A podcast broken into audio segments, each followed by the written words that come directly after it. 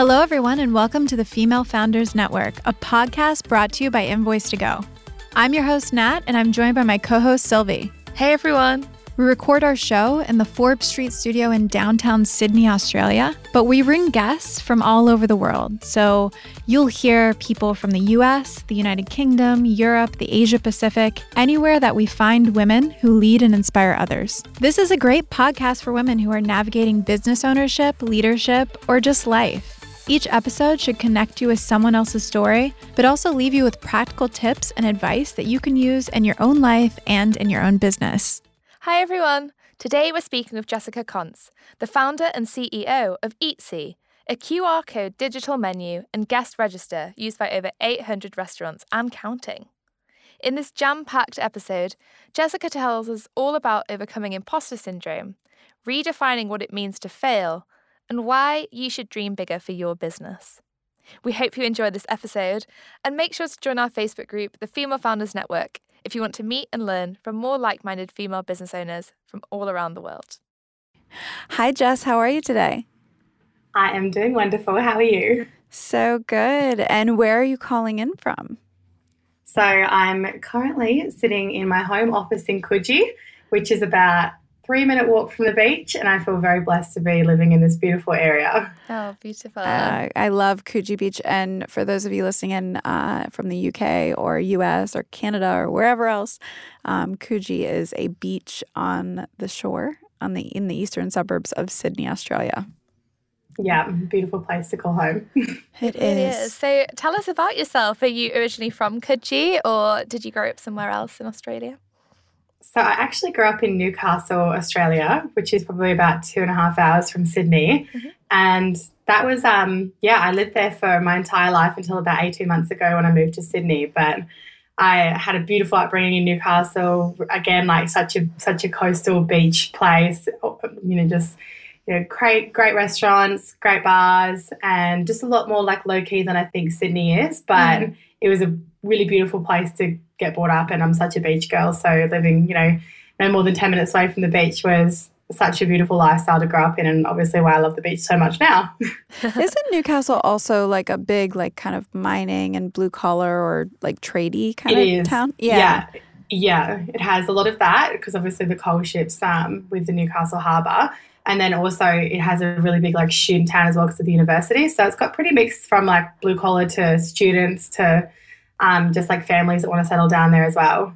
Yeah, interesting. So when were you when you were younger, what did you think you were going to be when you grew up? What was what were your aspirations? Tell us everything. yeah, so I I'm a hospital girl at heart. I started working hospitality from the age of like 14, I think, and I always thought that I'd open up a cafe or a restaurant. That was like my life goal. oh. yeah. um, yeah, so I worked in hospitality until the age of I think 20 was the last year that I worked. Um, I got climbed the ranks to a supervisor position in hospitality and ended up working for a pretty shitty boss. It turned me off working hospitality ever again. Yeah. And it's one of those things that I think was a huge blessing in disguise because if it wasn't for that, I probably wouldn't have gotten out of the industry when I did. But mm-hmm. when I did work for this pretty terrible boss, I just woke up one day and I was just like, I, like I'm one of those miserable people that serves you that you're just like, if you hate your job, just quit. Like I became that person. I yeah. Like, yeah. I was like, I need to do something about this. So I did. I just quit my job, and I um at this a similar time to feeling that way, I'd also on the side started up a, a food blog. It was a food guide to the Newcastle restaurant scene, and I'm a massive foodie, obviously. Um, you know, just I started off doing it with taking photos of food from places that I was eating at. And then from there, it kind of grew into something a lot bigger where we had restaurants reaching out to us asking to be featured. And I'd go there and take photos and blog about it. And then uh, one day we started getting asked by a few restaurants to run their social media which was pretty big because I, I had no idea that that's where that Instagram page would ever go. Yeah. But the first restaurant that ever asked and um, you know said we'd would love to pay you to do this, I ended up saying yes and thinking, you know what, I've got nothing to lose. Like they know that I don't have really experience in this, and I've been pretty transparent about that from the start. But they'd seen what we'd created with the Instagram page, which at that time was probably had about like thirty thousand followers mm-hmm. just in mm-hmm. Newcastle. Wow. So doing well enough to have some kind of presence there and um, yeah, I said yes, and and I started my first social media gig, and before I knew it, in about three years' time, I had a full-on social media marketing agency where we had about twelve staff working for us. Wow, um, that is insane! So, All yeah, hospitality. I literally like. Uh, a lot of them were hospitality, mostly restaurants, but there uh-huh. were some food retail too, like uh, some bigger brands ran the, ah. uh, the social media for a really big acai company. Um, we we worked with some kombucha companies, like just really cool companies that are in like food still, but not necessarily just restaurants. Yeah, and if you guys, um, for those of you who haven't been to Sydney or Australia in general, there's a really big health food culture here. Mm. Um, yeah. So if you're listening in from the states, it's um, similar to something you know in LA or you know mm. a, a, mm. more progressive area. There, it's definitely um, a big thing here is the yeah. new, the latest yeah. like health food. And the food not only is good for you and tastes good, but it also looks gorgeous. Yes, like it's competitive. Yeah, yeah. The way that mm, things are so Instagrammable. Yeah, yeah, totally. Yeah. Oh my gosh! So, you, so all of a sudden, then you well, not all of a sudden. It kind of happened over a small period of time, but you have this mm. agency with twelve staff. You didn't realize it was going to go in this direction. What happened then? Hang on, wait. What? I want to go back to like how you grew an agency. Like, can we just touch on yeah. that for a second? So, like, yeah. you had this absolutely. talent, and then all of a sudden you have an agency. That just doesn't just happen. So, like, what? it definitely, yeah, I definitely didn't just like wake up one day and I had twelve staff. It was, um, it was a slow progress, but it also, you know, like you said, it did go really fast as well. So. Mm the first time I ever hired an employee was we got booked for a photo shoot where, when I say we, it was me. I catch myself doing that all the time. I was literally the only person in this business, and I'm like, we did this. Um, so I found myself in a position where I got booked for a photo shoot where I felt pretty out of my depth because I was just like self taught up to that stage. Yeah. So I was like, I'm going to connect photographer and we can uh, for shoot. So I reached out, ended up bringing some. Oh Sorry, Jess, you just cut out for a second. You said I, oh, no. I got booked and I was out of my depth, and then we lost you. Okay, so I got booked for a photo shoot, and I felt pretty out of my depth because at that point we were getting booked for like pretty like pretty frequent photo shoots. So I reached out to a photographer in Newcastle and ended up bringing them on full time because we were that busy. So mm. that was my first ever employee, and we both just started like managing social media accounts together as we grew, but she was the one that would take all the photos for the restaurants. And uh-huh. from there, it was just like the more clients we picked up, the more people I had to hire. And I had good, I had a good support network around me. Uh, my family's pretty entrepreneurial, and and working for yourself is not uncommon. So I had good support when it came to that. But I definitely did not think that I would ever, you know, accidentally start a marketing agency and all of a sudden have like a lot of staff and a lot of clients that I was responsible for. So I learned a lot. I made so many mistakes doing that. It was my first business. I taught myself a lot and I didn't I didn't go to university. Like I didn't study any of that. It was all self-taught, which I think is one of the amazing things about social media marketing is mm. you know, by the time you've done a university degree, most of the things have changed anyway. So That was my experience. Um, I've, yeah. I've used nothing from my marketing degree in my actual job. It's all stuff I've learned yeah. since. social media didn't exist no. when I graduated my with my bachelor's and I'm a brand marketing director. So it's it's like yeah. all learned I think it's, job. Mm. Yeah, I think it's very important to have like a basic but you know the base of understanding around marketing and psychology and and I think that's really important and you can get a lot of it like learnings from university with that but you know how to set up Facebook ads and things like that that are very relevant mm. to brands today to succeed you don't get taught that so yeah. Um, you know Facebook teaches you that they've got this incredible resource called Blueprint I don't know if mm-hmm. you've ever heard of it or, or any of your listeners have but it's yep literally a huge free online resource of how to how to run successful Facebook ads and Instagram ads. So mm. I put some of my staff through that and they'd learn how to do that. And then yeah, we worked with some amazing brands over the over the time that I that I ran the agency.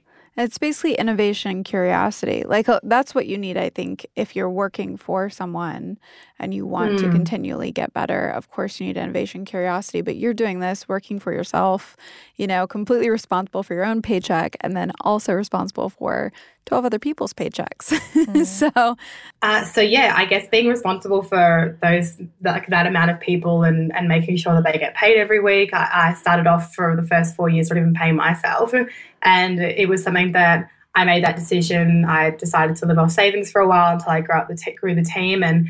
I think for me, as as um, the founder of that, I kind of just felt like if I could pay myself, I'd rather hire somebody else and give them that salary. Yeah. Which I, I don't think is like the smartest idea, but also I, I I couldn't justify it any other way. Like I knew we needed more people to help us, and I was the one that could kind of take that lower salary or slash not any salary at all for a while. Mm-hmm. Yeah. Yeah. Wow. That is crazy. Uh, it's amazing that you Mm. had that much savings, first of all. Like, how old were you when this was happening? like, what's. I was 20. I, I mean, I didn't have very much to like, yeah, I was 20 years old. So I'm 27 now. I started the agency when I was 20. So I did that for about six years. And and then at the end of last year, I sold the agent, sorry, end of the year before now, because we're in the new year. Yeah. It's about two years ago, I sold the agency just to focus full time on Eatsee. So wow. I started that business very young. That's incredible. So did you go to like a kind of like like business for sale website or did you use a broker? How how did you come to the decision Yeah, to make that great sale and then do it? It actually happened very serendipitous. Serendipity. It was sorry, very serendipitous how it happened. I I ended up hiring someone when I went to San Francisco for six months to go through this accelerator program, which we can I'm sure touch more on. But mm-hmm. I I knew that I couldn't run the agency while I was also doing this accelerator program for my startup. So I had someone come on board that essentially was looking after the agency while I was gone, and then it was such a smooth transition from that where they were like, "We love."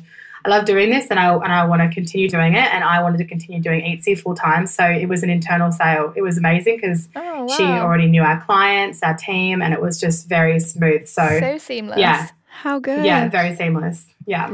Okay, so while you're doing the agency then was when you got the idea for what is now Eatsee, is that right? Yeah, that's right. So Okay. about four years ago, I had the idea. Um, I was brainstorming one day with my brother, actually, who's very much in startups, and and he he's been the, the BD for Telstra's accelerator program, muru-D. I don't know if anyone's heard of that, but um, he's seen hundreds of startups go through and you know succeed and fail, and and you know it's all very very um, I guess, spoken about in our family about, you know, if you have an idea that let's brainstorm it and maybe see if you can go for it and give it a crack. So I was, Oh. thought of this idea, which was like, I'm such a visual person when it comes to discovering restaurants. Like, I always check out their Instagram. I want to see what the food looks like. I don't want to read reviews. So I was like, wouldn't it be amazing if there was an app that you could swipe through pictures of food? You could say what you feel like and if you're like vegan or anything like that. And I guess it would be like Tinder for food. And he was like, "This is a really great idea." Like, I like we started googling it, literally googling Tinder for food to see if it existed. And Stop at that it. time, there was nothing like it. And I was like, "How does this not exist?" Like, it was one of those ideas that when you hear it, you're just like, "Oh, it's so obvious." Yeah. Like, how could this not exist? So, yeah, it literally came from like this lounge room brainstorming session to then me flying over to Bali, where he was doing remote working for a while with his agency. Uh-huh. And he was like, hey, one of our developers has two weeks uh, spare between projects. Do you want to come over and start building your idea? And I was like, Wow. um, yes, absolutely.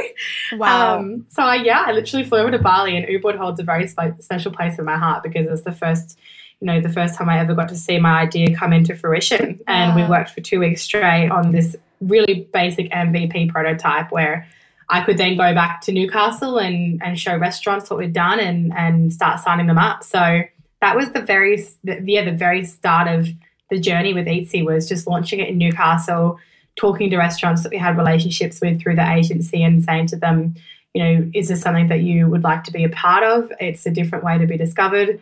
Um, it's through pictures of food and, and it showcases that visual element of your restaurant rather than what people might know you as and what they think you have on the menu. So we ended up signing up about 100 restaurants in Newcastle in the first 12 months Wow. and and had like 20,000 people download the app when it first launched in So- 12 months. It was like That's really validating. Oh my god. Yeah.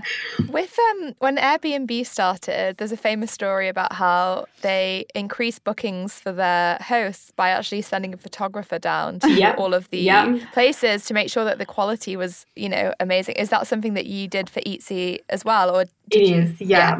yeah, that was the entire like start of the business model was us being able to connect them to a photographer and those photos would be used on the app, but also they'd use them for their social media, their website. So it was almost like a photography subscription behind the scenes. Yeah. But um I I honestly like that business model was something that was very hard to scale as I started to think about new markets, trying to find photographers and make that business model work when the difference between restaurants and Airbnb listings is that restaurants change their menu sometimes weekly, most often just seasonally, whereas uh, you know an Airbnb listing can be photographed once and then never photographed again. Yeah. Right. So very, very different. Um, and I realized that doing it, where you know there would be some times where we'd go and photograph an entire menu of like literally like 60 dishes, and then a month later they'd be like, "Oh, we changed the menu. Can can you come back again?" And I'm just like. Oh Why have you done this? Yeah. So is that something that you had to then like think of like service level agreements with the restaurants for that you come like every so often, or do you just go and Yeah, do that all the time? we had we had different subscription packages, which was like, do you want us to come monthly? Do you want us to come quarterly? Yeah. Um, and it was just essentially like how often they wanted us to come take photos and update the menus. But Okay. again, like I, very hard to scale that because then every city that you're trying to launch in, you have to connect with like photographers and um, it's just it's also that classic business model, which is like chicken and the egg, where you have to sign the restaurants up first to be able to have people discover them on the app. yeah. But you know, restaurants always want to make sure that there's people on the platform in that area to be worthwhile discovering. So Yeah. it was it was um definitely has its challenges and still does. So you started out as an app, but now Yeah. you just scan with your camera and you don't need an app. Mm. Was So I guess the best way to describe it is um, we have two sides of the business. So B2C, so business to consumer is the Eatsee app, and that's the Tinder for food style interface. And then our B2B side of the business, which is what we charge restaurants for, is digital menus. So when you're at a restaurant, you scan a QR code and you're um, taken to a visual menu through your mobile, which is pictures of every single one of the menu items, so you can see it before you have to order it. Um, Yeah. And that's that's that other side of the business, which took off during COVID. To be honest, like that that is what really sent us kind of um, uh, into this rapid growth um, phase of last year, which was we went from having like 200 restaurants to over 800 now, just just from these digital menus. wow. Oh my gosh, yeah. So COVID really accelerated it for you then. It, it did, yeah. And we also um, we we managed to last year get but push out a new website update, which was almost like a self service model where before we'd have to like you know we'd reach out to a restaurant and it was very manual trying to sign them up and digitalize their menu. Whereas now any restaurant in the world can come to our website and create a visual menu within like 10 minutes using our onboarding. And it's just approved, it's just there, it's live. And that's something that is a big point of difference for us because it helped us scale during COVID a lot. So we had restaurants wow. all around the world signing up and creating these digital menus in you know uh, a very quick time frame to be able to get them live and help adapt to the fact that people didn't want to touch paper menus anymore, That's and people had to check in and sign in through guest registers. So we had a lot of things like that that helped accelerate us last year. Yeah, that's another thing just to explain really quickly. So, there is a very advanced tracking system in Australia that Mm. definitely doesn't exist in America right now. So, the the tracking system that we have over here, every time you go to a restaurant, you have to check in so that if Mm. someone else had, was at that restaurant at the same time or on the same day, the government can then contact you and say, hey, there was a person with COVID in your general vicinity. You might want to go get checked Yeah. if you're not feeling well, etc. They don't actually have that tracking system in a lot of places. But once that became a thing, I mean, how did your business model change or did it change? It did definitely. So we built our own guest register. It, within like 24 hours, we had it live because it was something that I was just like, we have to do it now. Yeah. So what we did was we built in a guest register system, and from someone checking into the venue through our guest register, it then defaulted to the visual menu. So it was just like all on your mobile. Like you could be at a table, check in, and then all of a sudden there was this visual menu in front of you without having to do anything else. Mm-hmm. So Awesome. that was great because uh, before that it was it was almost like digital menus were so foreign to people, especially visual menus, that it's like you're not really looking for a QR code to scan to find it unless a waiter comes over and says like, "Hey, we have this visual menu. Scan this to see pictures." Then you're not looking for a QR code when you're ordering. You're just looking at the menu. Yeah. Yeah. So it was it was wonderful for us to be able to increase those page views because that that you know forced people essentially to get go from check in to then um, seeing our visual menus. So that was really great. Like one of the restaurants in Dubai that we have using our platform it's a place called C'est La Vie, and that restaurant alone has had over 400,000 page views on the digital menu, just one restaurant. Wow. Wow. And it's Like, a way it's to wild. make yeah, and it's a, like honestly it's a, made, a way to make people comply with having to check in is Mm. you, if you want to see the menu, Yes. you've got yeah, to check in to see the menu, you know? Yeah. And so yeah. it's it's And so simple, launched- you know, but Yeah, like it is. so many people wouldn't think about it. Yeah. Okay, great. So yeah, it, it is. It's very easy. You have to sign in. Um, it's mandatory to do that, and then you're able to see the menu. And based on that feedback from restaurants that we had about that, we, we had restaurants wanting to use the guest information from the digital guest register for marketing, and we were like, "There's absolutely no way you can do that." So what we did based on response for that is we built in within the menu what was like a lead capture form. So similar to when you're shopping on an e-commerce site where it says like, "Hey, leave your email address and get 10% off." We built that into the digital menus for Eatsee as well. So you could punch your details in and it was already preloaded from checking in through the guest register and you could get like $30 off the next meal, things like that. The restaurant's being very generous with those kinds of um, offers and incentives to want to build the, that marketing database. So Smart. it was it was really cool to see how all that evol- evolved from something that was like you know global pandemic. Yeah, yeah. yeah, yeah. It created an opportunity for you, right? Because there's something Yeah. that restaurants need if they want to be open.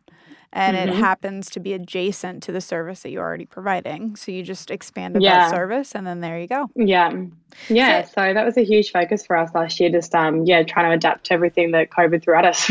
Yeah. So you're currently you've got 800 restaurants. You have these a consumer app that's Tinder for food. You've also got this amazing digital menu that allows customers to visually see what they're about to eat and feel inspired, which is Mm. great for business. But can we just rewind to the point where you'd created the MVP, you had a few rest few hundred restaurants signed up. You then entered a competition. Was this for an accelerator? Yeah, yeah. Can you tell us a little bit what about it that? was yeah of course absolutely so i had one of my advisors send me an email one day which was an application for a startup pitching competition in sydney called launch festival and i'd never heard of launch festival but i'd heard of the investor that was running it in Sydney. His name is Jason Calacanis, and he's one of the most famous angel investors in the world. Like he was one of the first ten investors in Uber. He um, has a few unicorns under his belt now. Um, and I love his podcast, This Week in Startups. So I was a big fan and I was like, oh my God, this is crazy. He's coming to Sydney. Um, and the prize was 100,000 US dollars and 12 weeks in San Francisco going through his accelerator program. So Wow. I was like, wow, yeah, that was my response. I was like, this, this is gonna like change someone's life. Like if whoever wins this is gonna, it's gonna be huge for them. But uh, for me, I was just like, this is just gonna be good exposure. Like we've been in, in Newcastle this whole time. It's time to branch out to Sydney. Yeah. So I honestly saw it as a as an opportunity to just like get the app out there and hopefully people would download it. But a few a few thousand people applied for it, and they had 30 people that were able to pitch on stage. So I ended up being selected as one of them.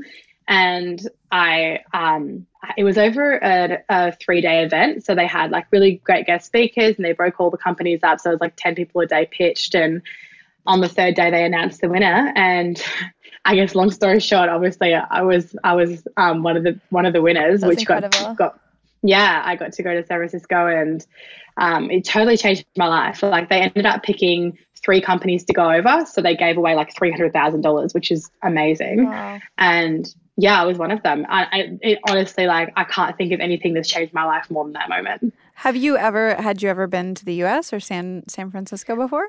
No, never. It was one of those things that it's like, you know, you always dream of being able to go there and you listen to podcasts from founders that are very successful and they're all from there, but I'd never been before. And I And- didn't think I'd go from Newcastle to San Francisco.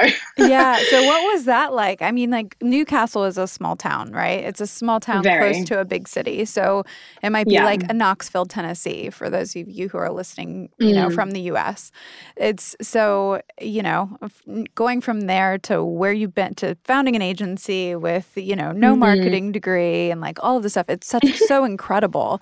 And then founding this company, winning this accelerator, going to San Fran to be, you know, in you know the middle of the scene like what was that like like how did you handle that emotionally and mentally Um, Yeah. So, I mean, I'm not going to lie. Like when I first got there, I definitely felt like I really, really out of my depth. Like I got there and I was like, I, I'm I'm not very risk averse. I'm pretty much like, you know, whatever you want to do in life, try it. And the worst thing it's going to do is you'll be exactly where you started, back mm-hmm. where you back where you were before. So um, I've always kind of lived by that. So when I flew over there, I was like, I have no idea what to expect. I've never done anything like this before. I'm here on my own, but um, I'm just gonna just gonna take it as it comes. And I remember there was one day where I was going around trying to talk to restaurants to sign them up over there, and I walked out of a restaurant and just like burst into tears because I was like, "Why did I think I could do this? Aww. Oh my god, this is too much." But um, but then the next day I was just like, "Nah, get your shit together, Jess. You've got this."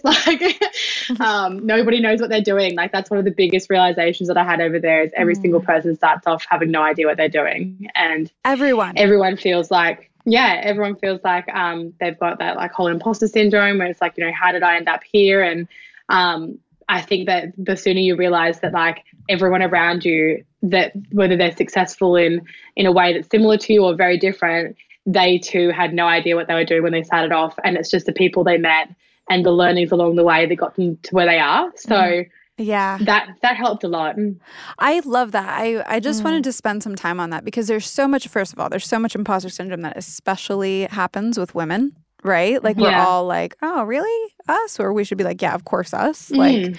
yeah. Um, but everyone, uh, you know, it doesn't matter where you're from. It doesn't matter like what your experience is, what your qualifications, quote unquote, are.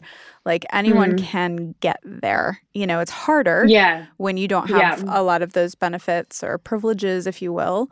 But mm. you know, like LeBron James, I love like how he always says, "Just a kid from Akron." Akron oh. is like a really yeah, yeah. like um you know, it's not like an economically like awesome place to be from yeah, or like yeah. a place with privileges. And he was raised by a single mom in Akron. And he's mm. arguably one of the most, he's, I think, the best basketball player in the world right now. Mm-hmm. Um, yeah. A lot of people are going to argue with me about that. But, you know, I mean, and he's just a kid from Akron, but it's the same, like you're just a kid from Newcastle and you yeah. got there. You know, I'm just a kid from another small town in Ohio and mm-hmm. I got where I am. Mm. Like anybody can get anywhere. And you yeah. don't the, let your past, you know, shape your future. Definitely not. And I think one of the best things that I had to I think unlearn over the last few years is what failure and success means to me. And yeah. I think that you know, people look at failure as in like, all right, well, the business didn't work out and and you tried but you failed. Whereas yeah. for me, I was like, what like what does success look like for me? Success is um, for a lot of you know venture capitalists and people that are investing in companies like mine, success is like getting 100x their return on on investment from from um, from that, that company being acquired. But for me personally, yes, while I want that to happen for the company, my personal success is building a platform that didn't exist that people use and has impacted them in some kind of positive way. Mm, so even yeah. if like you know a, a, few hundred people have used it and seen value from it, like that for me is not failure. Like yeah. I built something that I wanted to exist. And that's probably one of the biggest pieces of advice mm. that I mm. give founders that, you know, pitch me their ideas where I say to them, if this fails, like a lot of businesses do, yeah. the chances are actually higher that it will fail than it will succeed and become, you know, a hundred million dollar business. And if that happens, will you be just proud that you you tried to to build a platform that you wanted to exist? Like you have to be so proud of what you're building that whether it succeeds or fails, you just did it because you wanted it to exist in the world. And that for me is like what I'm doing. Oh, that's like really touched me. That's so good. yeah. yeah. Amazing. Yeah, but everything so that you do, it's like, it, uh, who yeah. gives a shit if it fails? You're the it only one takes watching. that fear away from it. yeah. Exactly. It really takes that fear away from it where it's just like people, people, you know, are going to see you fail. And it's like, well, it also is like, how will you portray that? Like, let's say Eatsee failed tomorrow. I, if anyone said to me like, "Oh, what, tell me about this business," I'd be like, "I worked my fucking ass off, excuse my French, for four years mm. building something that I knew I needed to exist. I knew it needed to exist because I wanted to use it. I wanted it to exist, yeah. and I'll yeah. do it until until there's you know reason for it not to exist anymore. So yeah. For me, it's like I'm proud if it succeeds or fails based well, on anyone's definition of what they think that means. Yeah, awesome. and that yeah. goes that carries over. It's like business, entrepreneurship, careers, mm. personal life. Like I remember yeah. people being like cuz I got divorced at 27. I was divorced at yeah. 27 years old and I remember people being like oh my god you know and like other people be- yeah, Yeah. like are, aren't you worried about what people think? Like you're a divorced person now you know as if it was some sort of stigma or something. Like Man, failure yeah. is just a learning moment. Like that's it's who Yeah. gives a shit? And you know like it's and like also like time does not equal success. Like you could spend five years with somebody and only then realize that they're not the right person for you. And you have a decision to make in that moment which is either do i accept that the five last five years of my life was you know possibly a waste or do i waste the rest of my life? So mm-hmm. like what people think like seriously. Or like a learning journey, right? Like it was a learning journey, and I would Yeah. have gotten into better relationships if I hadn't been in a shit one, you know, or Yeah. exactly. you wouldn't start a 100%. successful business unless you realized that you didn't want to be an agency owner anymore. Yeah, you and that was really like a lot of um, I think the the stigma around failure in Australia is probably a lot worse than what I realized it was in America. Like people almost Mm. wear their failures as like stripes of honor in America. There was Yeah. people in their pictures that would get up Yeah. and say, um, like I, I, you know, I failed at f- four businesses before this one, and before I started this next business, I built a product or a solution that I knew the world needed one for. So it wasn't just like building technology and then trying to find a problem that it solved. It was the other way around. Yeah. So Yeah. yeah. and a lot of investors won't invest in first time founders because they're just like, there's just mistakes that you're going to make that's going to waste money as a first time founder because you've got no idea what you're doing. Interesting. Yeah, Interesting. I think that it, let's touch on that for a second, like the cultural stuff. Like we all have mm-hmm. cultural stuff that we have to deal Yeah. with and like move past.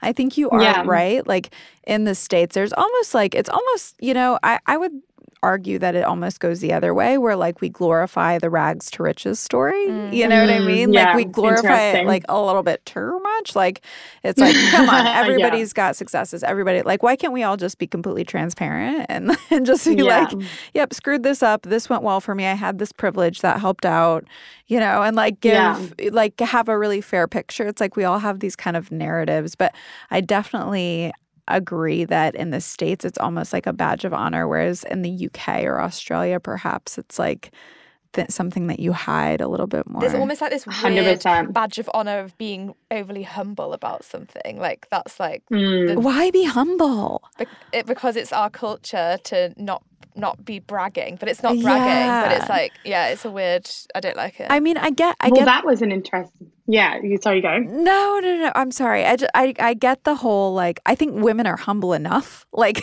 we're Yeah. taught to be humble enough. Yeah. Like it's, and I Mm. get not being like a total asshole and just like talking about yourself all day. Mm. But I mean, come on. Like we should be able to talk about our successes without feeling like jerks. Yeah, I agree. I, I definitely felt like it was like black and white going from that Australian humility cultural upbringing to America, where it's like whatever I thought was big was not big enough. Like I thought Huh. that I thought big and dreamt big, and then I got there and I was like, oh my god, I have to like 10x this. like this is not because you get out there and people are just like.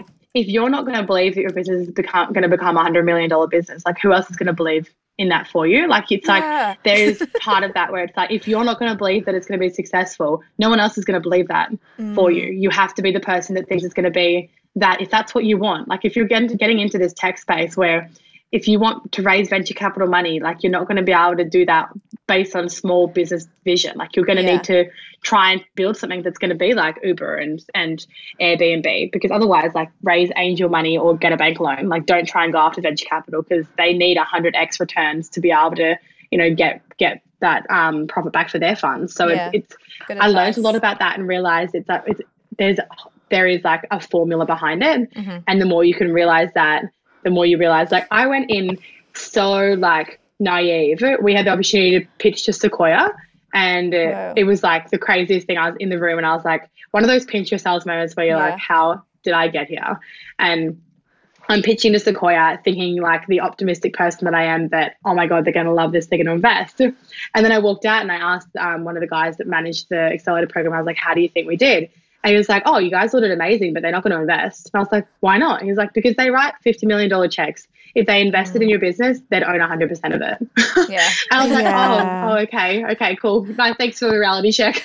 yeah, but that's like That's part of it. Uh, It's okay to like have that moment, you know, where you realize how big the world is and like what the possibilities are. Uh, That's a beautiful moment, you Mm. know. Yeah, That's a and you don't want to give up too much equity too quickly. Like there's people that do raise venture capital money. They raise like three million dollars right off the back, and then it's like, cool, you have like 40 years of a company left. Like, congratulations, you raised a lot of money, but for what? Like, could you have also bootstrapped it for a while? Like, could you have held off on fundraising? Like, I just, one of my biggest frustrations about this kind of founder startup entrepreneurial world mm. is it seems like there's a formula that everyone feels like they have to follow. Yeah. And, uh, and if you're not raising money and if you're not doing that then then you're you're falling behind and i don't think that that's always the case. Like there's amazing case studies around like companies like SurveyMonkey that never raised money until the very, very end when they went to like a series A and, you know, skipped every single other round. Like yeah. there's really cool stories like that. And MailChimp as well. It. MailChimp were completely MailChimp, bootstrapped. Yeah. There totally. are a ton of, you know what's so interesting? About you, Jess, mm. is you were raised in. I was. I, I just say this because I was like raised, but in a very similar type of place. You're raised yeah. in Newcastle, like in like, and it's a little bit um I, I want to say traditional. Like it does remind me of Ohio mm. where I mm. grew up, like the Midwestern yeah. United States. And like my dad didn't take a bunch of loans. He didn't take. Yeah. And I love the fact that you're like noticing that because I notice that kind of stuff too. Like you don't necessarily yeah. need to raise a ton of money. You can do it yeah. on your own if that's what you want to do, you know? Like, yeah. You, like, I, absolutely. Go ahead. I think it's trying to discover what kind of founder you want to be in this space. Like if yeah. you want to grow a business that's going to become Airbnb and Uber, get ready for your your journey as a founder to be literally multiple rounds of funding, investors that are like, you know, holding you by your neck, like you've got no control over your business because there's people that have more control than you. Mm-hmm. And um, and it's just like oh man, I mean, we've seen so many of the mighty fall, and like all everything that happened with WeWork was huge to see that like crumble in the startup scene where it's like, yeah. hey, investors now looking at businesses and saying, do you reckon they're ever going to make money? No. Yeah. like this is literally no way this business will ever make money, and yet they ra- raised like like hundreds of millions of dollars from SoftBank, like insane mm. stories like that. Yeah. yeah, you know what I thought was really interesting? I actually listened to a podcast with uh was it the founder or the CEO of Uber? I don't remember which one. I should know more uh, about who it was or whatever. but they were talking about getting profitable, and they were talking yeah, about their reputation, and there was so much. Um, it just seemed to be a little bit of a disconnect because the woman mm. interviewing, I believe it was on the Sway podcast. The woman interviewing okay. was like, "Did you know?" Um, restaurants kind of hate you Did you know they lose money? Like, are yeah. you aware? And he was kind of yeah. like, they don't hate us. Like, you know, blah, blah, blah. And so, well, wow. It's, yeah. And it's interesting to me that some tech founders are grounded in so much reality. And, yeah. or, you know, leadership, some tech leadership uh, members, let's yeah. say that, are founded in so much reality and like just common sense insights. Yeah. yeah, I think based on that as well is like there's a, there's a lot of businesses that I think there was a podcast episode on a few companies that are um, like they, they dove deep into companies around like should this exist, mm-hmm. and they looked at Uber Eats as one of them where they were like it's a business that's great for the consumer, but it really like destroys restaurants in the process. But yeah. a lot of consumers don't realize that like 35 to 40% is going towards Uber Eats. But even then, Uber Eats isn't even profitable anyway. So it's like, mm. it's just like one of those businesses that is like, should this exist? Yeah. um, yeah. Does it need a wholesale yeah. like kind of revisit on on mm. the way that it's run? yeah, know? exactly. Yeah. So when you before you went to SF, you probably had like one idea of what the future of Eatsee looked like.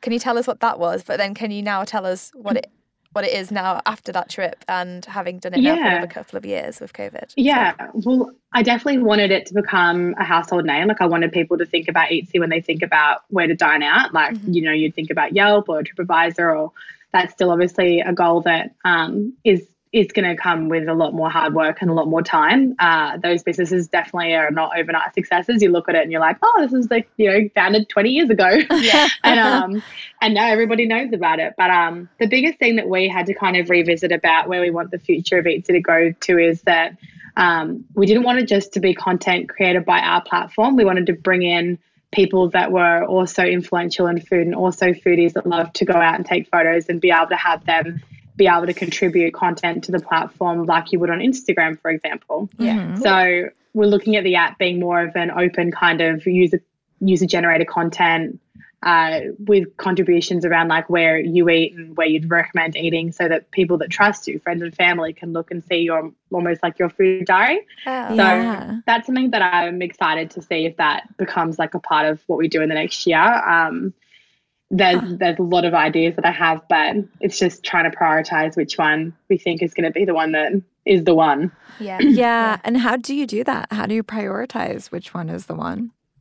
A lot of it is just like whatever I feel is going to be the biggest opportunity and that I'm drawn to the most because you know I could literally show you a Trello board with like a hundred different features that we could build and different things that we could do and different directions we could go, and I think it's hard because like you don't have a crystal ball to ever look back and decide if that was the right decision to make. You just had to do something. Mm. So uh, I think it's just like trusting your gut that you know you'll never know which one was the right one, but doing something is better than nothing.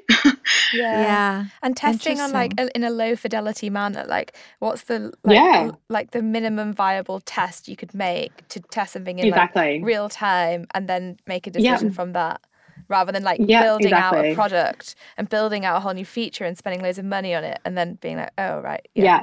You know what Yeah. I think's definitely. quite interesting. We like, you know, just because I've worked in marketing my whole life. Um, but Mm. I think when it comes to marketing, when it comes to new products, new business, blah, blah, blah, we are overly obsessed with metrics and we're overly Mm. obsessed with this, like, okay, what does the data tell us?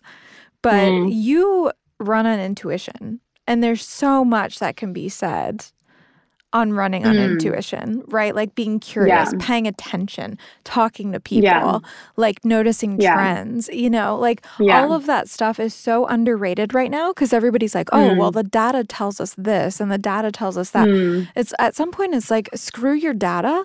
Like, yes, use Yeah. it to verify things, but like, you need to have that curiosity and intuition to decide what's Definitely. important. Yeah. Yeah, that's a that's a really um like really nice insight because I think that you think of the companies that are the big ones and there's no data that could have told you that one day people would be renting out rooms in their house and Airbnb would be as big as it is or that people would be letting people into their back seat to drive them places, the complete strangers. So Right. um actually in fact the data told people that that is a terrible idea and Yeah. you'll go to jail. Like I remember there was a there was an interview with um the founder of Airbnb, and they were saying like like if you raise money for this and you build this business, you're gonna get up and you're gonna end up in jail because someone's gonna be murdered in a house that's under an Airbnb listing. Like literally, like that's what people thought about it.